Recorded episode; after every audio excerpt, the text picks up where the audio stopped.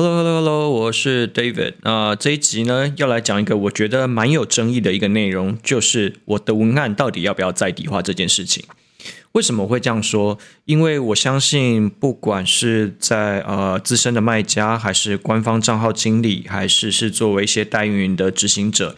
目前大家大部分说的就是，不管你是做美国、日本、欧洲的话，你的文案都需要在地化这件事，也就是 localization。所以你会看到这些公司在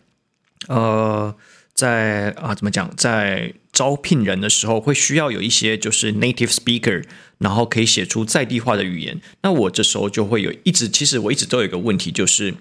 这件事情有这么重要吗？那自从我在啊之前操作过欧呃操作过欧洲，那我有跟欧洲当地的就是这些 partners，还有就是一些前同事，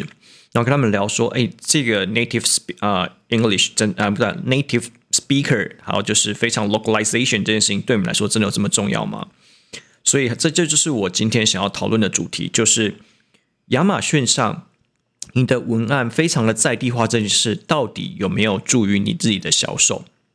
好，那我们首先先要来讨论说，为什么在地化这件事情？啊、，localization 这件事情会被这么我们讲，我自己觉得是有点过度的神话。我必须真的是用这样讲，我不是说这件事情不对，而是大家理解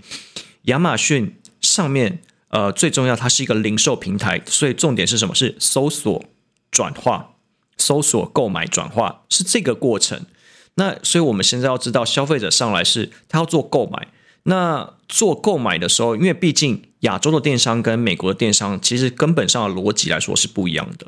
如果今天你是在做亚洲的店铺，或者是在做比较是品牌导向的店铺，包含像是啊、呃、台湾，我们用台湾比较好的例子来说的话，就是像是九一 App 或是手机会有一些呃自啊自啊、呃、自己的品牌自行的官网，那你这时候做到 localization 非常接地气的话。我相信消费者对于品牌认知这件事情是会有很强的连接感，所以他在逛你的页面的时候，他会觉得 OK，我就是这个品牌的一部分。但是我们来讲到现在是亚马逊上面的这件事情，我们先不要讨论到后面 sponsor brand、sponsor display，因为你已经到需要处理 sponsor brand、sponsor display 这个品牌化的过程的时候，呃，那你的在地化就会非常重要，因为你要引起的并不是转化。而是对方对你这个品牌的认知，对于你这品牌 vision 啊，对于你这品牌的整体的整个 ecosystem，他是认同的这件事情的时候，那我觉得这在地化毋庸置疑，我觉得是非常重要。我现在要讨论的事情，localization 这件事情对于搜索转化这件事情到底有没有帮助？坦白来说，我觉得有，但是并没有真的这么神话。怎么说呢？呃，我举我自己跟呃欧洲的同事啊、之前的同事，然后我们讨论的结果说，呃，以他们角度来说啦，其实，在当地从小他们出生的时候，整个欧洲就是多语系的国家，即便是在法国、德国、比利时，呃，或者是任何地方，他们从呃以前出生，只要在是在哎，只要是在他们的比较呃商业中心的地方。都不会是只有单一语言，所以他们从小就是 multiple language，所以呃，他们也习惯呃，其实生活这里面是夹杂着各种不同的文法语言，所以这是他们已经习惯的事情。所以对于来说，他们在看文案啊，看这些 marketing 的 materials，他们很从小就习惯。OK，我可能德文、英文混合，德文、法文混合，甚至我的。呃，文法上来说，有可能就是各国的文法会混在一起，因为它的国家的疆界非常的近，所以它而且它整体欧盟又促进了，就是不管是人员的流动，然后就是嗯，整体市场的啊、市场包含产品的流动，这些都是有助于他们从小的时候就开始认知到各个不同的文化还有语系，所以对他们来说，localization 这件事情对他们想要购买产品的时候，并不会造成太大影响。好，那也就是说，今天如果他想要买产品，比方说，呃，拿我之前举过的例子好了，就是我最喜欢拿，就是用手机壳这个例子好了。他说手机壳上去，然后他看到的是呃英文英国的文案，然后另外一个是德文的文案，我们就把这两个放在一起做 A/B testing 的话，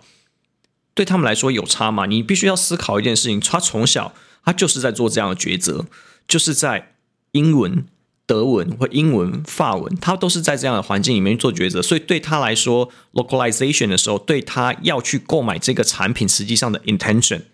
并不会有太大太大的影响。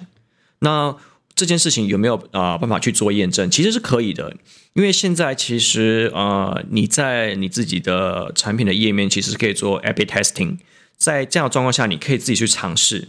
所以说，你就会知道说，OK，那 localization 这件事情对我的品牌来说是不是有帮助的？好，那说回来，呃，我们这时候讨论的结果都是专注在呃消费者自己本身的认知上面。可是我们要回到，如果是我们以卖家出啊、出发的话，我们要去思考。假设我的产品非常非常的呃 niche，而且它是非常 spec 导向。我怎么说？像哪一些东西是非常 spec 导向？如果认识我的人知道，其实我以前是在呃做 DRAM，然后跟 SSD，然后跟就是呃 hard disk 这一类，就是它的 spec 导向很强。所以对我来说，我不需要非常的在地化，因为会上来买的人，就是坦白来说啊，他就是要这个 spec 的人。那这个 spec 它写成德文跟写成英文都是一样的产品，所以说。对我来说，我的 localization 就不会这么重要。好，可是另外呢，我之前呃在欧洲这边，我自己有处啊、处理过一个比较类似的品牌，是比较户外用品。他想要强调的是，呃，这个户外用品是非常的呃适合在欧洲，因为欧洲的的地形气候跟呃可能其他国家嗯或许有不一样。他想要强调这个呃可以在当地使用这个连贯性。所以他这个时候他想要走品牌化的时候，他就必须要去把他自己的呃整体的文案非常的贴合当地的使用习惯，哎不对，不是使用习惯，贴合当地的文化风情去做设计。那这时候作为呃一个卖家，如果你知道你的品牌或是你的产品是非常需要有品牌认知的时候，那这个时候你去做在地化。跟做 localization 这件事情，它的意义才会比较大。可是我们回过头来看台湾的卖家轮廓啊，呃，我必须说啦，我不觉得很多的公司，你目前品牌非常的强。OK，我会为什么会这么说？因为大部分大家其实是制造商出来的，你的产品本身就是要适合很多中下游的供应商去做他们自己的呃 feature 的调整，所以你不会制制造一个非常啊、强烈品牌的东西，除非现在你开始做 OBM。可是你开始做 OBM 的时候，你一定是从既有的产品线去出发嘛？可是以既有产品线出发的时候，你一定是可以啊、呃，你一定是要找到可以卖到最大量群体的那个产品线，而不是说哦非常 niche 的去找到某一个产品线。呃，所以说这样子的状况下，就会变成这些 OBM 的厂商，他会遇到一个问题，就是哦，他很就是他可能在找，就是不管是服务商或者是找这些呃新进来的人员的时候，他会觉得。可能听了这是这么多之后，而且加上他们以前可能做各地的官网，可是官网这件事本本来就是要呈现你自己一个品牌的调性，在做这些的过程中，这些呃数位行销就是社群媒体经营的过程中，它的确是很需要 localization 这件事情。好，讲回来，呃，localization 对于搜索转化这件事情，呃，我自己在这边就是对于这件事情，我自己觉得蛮争议的啦，嗯、我不觉得，我就直接讲我自己的概念好了。我不觉得所有的产品、所有的品牌都需要做到 localization，因为你们的产品的 TA 不一样。你的产品如果是非常 niche，然后非常 spec 导向的东西，我不觉得你需要 localization。可是如果你的产品是非常需要品牌认知，或者是需要就是呃那个同质性，你在你的竞争类目里面同质性非常的高，大家看不出你的产品跟其他产品有什么差别的时候，这时候你需要提升你品牌概念的时候，你需要 localize 啊、呃、localization 这件事情是需要的。好，所以回过头来，呃，我觉得以现在台湾卖家的这些轮廓来说好了。如果你本来就是走传产，然后走制造商，然后现在正在做品牌转型的过程，其实对于你来说，呃，localization 这件事情或许不会是你现阶段最应该注意的一个过程。那可能这时候就会有人跳出来 diss 我说，那不行啊，它产品的呃。就是它的 listing 的页面，这样转化率不够，因为它的文案不够贴近当地。然后这时候我就会回你另外一个问题说：OK，fine。如果你现在是要讨论转化率的话，那与其写这些文案，我反而会认为说，你可能花一样的时间、一样的精力去请一个好一点的设计师，会比你真的去找到一个啊、呃、native speaker 的 copywriter 来说会好的更多。为什么我会这样说？大部分你现在呃，大家可以看到，呃，亚马逊基本上流量已经拆分了嘛，有分就是 browser 跟 mobile app。就是有这两个不一样的呃流量来源，一个就是讲快点，一个就是手机行动行动端嘛。在行动端的基本上流量已经超过五十 percent，甚至有一些类目会到六十 percent 以上。所以去做这些呃 UI 的或者是你的就是图片的优化，会比你写这些文案来的有用。所以你现在文案其实很多数的内容，你并不是真的在说服消费者走最后一里路去做购买。而是你在说服亚马逊的演算法，把你的产品推到消费者前面。好啦，这时候回过头来，那我们再问一次：localization 有这么重要吗？我自己的我自己的答案呢？如果你今天长久之后你是要做品牌的话，那我觉得你可以开始慢慢慢慢的去布局，因为我相信，如果是你在成长的过程中，你一开始公司在组建的过程中。我不觉得做一个好的呃 localization 会提升你很多的业绩，你应该更专注于是在做怎么搞好上游的供应商，还有就是交期以及你下游啊、不是下游啦，就是左右 like 呃金流物流这些、啊、对你来说就是跨境电商最痛两只脚，你解决这些东西会比你写一个呃 copyright 啊、好的 copywriting 来的重要，但我也不是说 copywriting 这件事情。啊，不重要，localization 这件事情不重要，而是以你现在的阶段来说，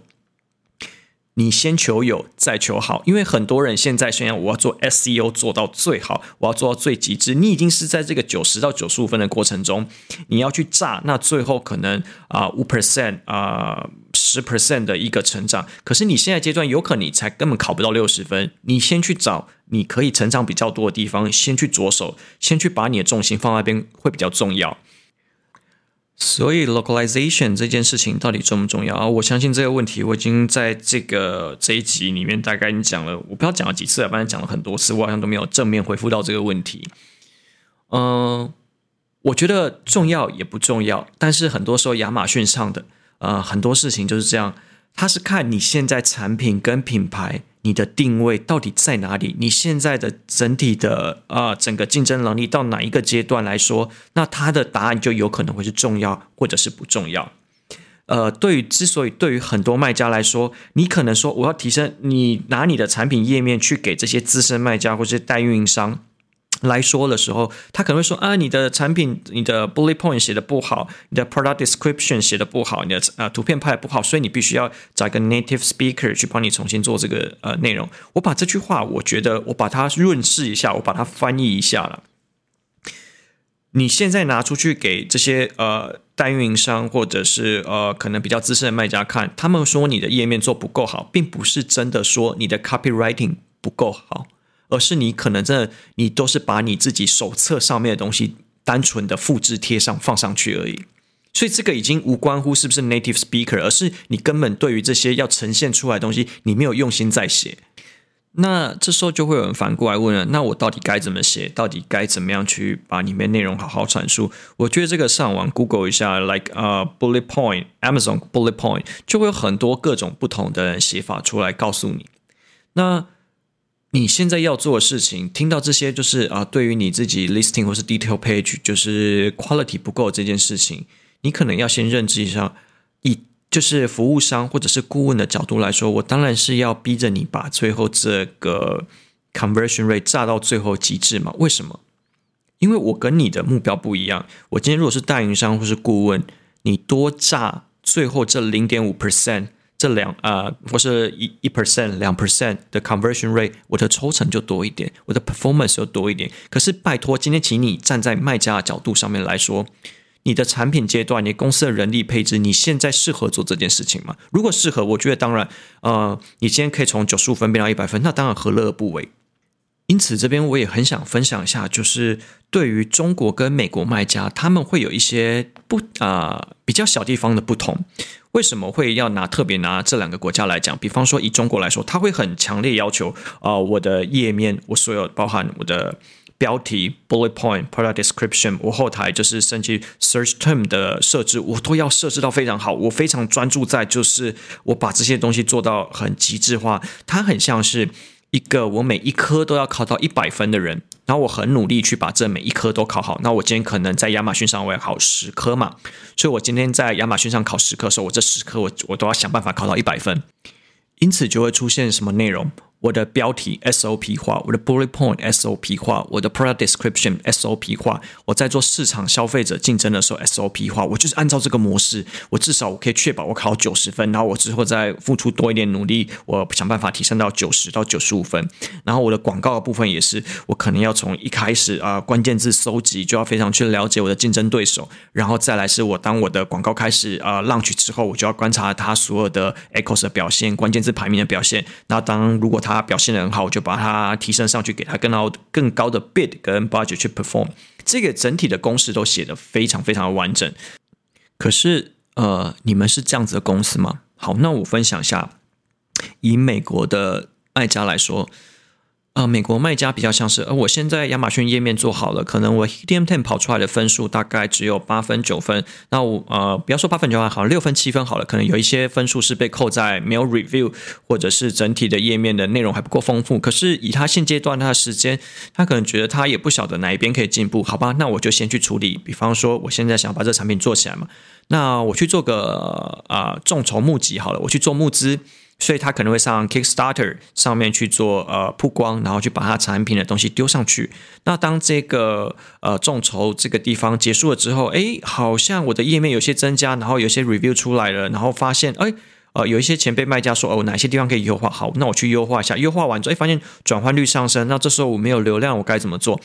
嗯，好像要投广告诶，那我就去后台开个广告，我把广告打开之后，把流量导进来。那流量导进来之后，转换率下降，啊转换率下降之后，那是哪一个部分下降？哦，原来我这个我可能呃这个页面跟这个关键字离也比较远，那我稍微调整一下，然后诶发现它又到了一个就是我们讲说就叫高原期啊，就是不会动了。这时候我该怎么办？那我去突破，好吧？那我开始做社群好了，所以我就开始跨出去做社群，然后把它导流导进来，然后导流导进来，发现我导了好像呃有一些无谓流量进来，变成我的页面的转化率很低，那我该怎么办？诶。我看到有人就是互相在分享说，啊，可以，我可以去一些站外的 deal 的网站去做曝光，所以说他就到站外折扣网站把呃流量从呃从站外导回站内，然后做一些折扣去做 refund 或去做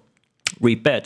诶，那他我的整体的转换率又上上升了。那在这整个状况下做做做，诶，发现做完一段时候，我发现诶。我似乎好像就是差不多已经到一个 stable 的阶段，这时候我开始会想说，那我要怎么把这个品牌迈向呃我这品牌的下一步？我开始去扩充我的产品线，所以这个比较像是美国卖家跟中国卖家他比较资深不一样的差别。好，那说回来，这个 listing 上面 localization 这件事情，因为我们刚刚其实扯这么远，我其实现在就是想要表达是说 localization 这件事情，它会跟着。你的呃，目前的公司的阶段不同，而他给出来的答案也会有所不一样。也就是说，如果你现在你的公司根本不晓得你到底该做什么事情的时候，我不觉得你做 localization 这件事情会帮助到你很多。但是如果你今天已经产品开始卖，你已经很清楚说我公司的目标在哪里，然后我的产品就是呃呃也有一定的表现，那我觉得你这时候在优化你的页面这件事情才会相对是比较有意义的。那我觉得这集很发散了，因为讲了很多，其实呃就是比较其他的东西，但是这比较像是我对于这件事情我的 criticism，因为很多我自己看到的状况是，可能卖家为什么有些大家进来这个。产业可能接触到顾问或代运营商的时候，他会跟你说：“我的页面就是很棒很好，然后我需要做 localization 这件事情，然后你一定要做，因为你你不做的话，你转换率就会不好。”我觉得有点类似像是威胁。我不会说这样子不对，就是你当然说第一次做就可以做到位，当然很好。那你找服务商，对，的确你付钱给服务商，他就是应该要做这件事情，没错。但我现在讲的是，如果你是卖家，你自己做的话。那你觉得做这些东西，目前对你来说，实质上的帮助效益大吗？如果我们就是讲到我们之前最常讲的，你现在时间就是这么多，你现在不能做这些边际效益递减的事情，你必须想办法去在有限的时间里面去发挥你最大最大有可能的产出。所以回过头来换我来问你说，你觉得 localization 这件事情对你来说重要吗？OK，that's all。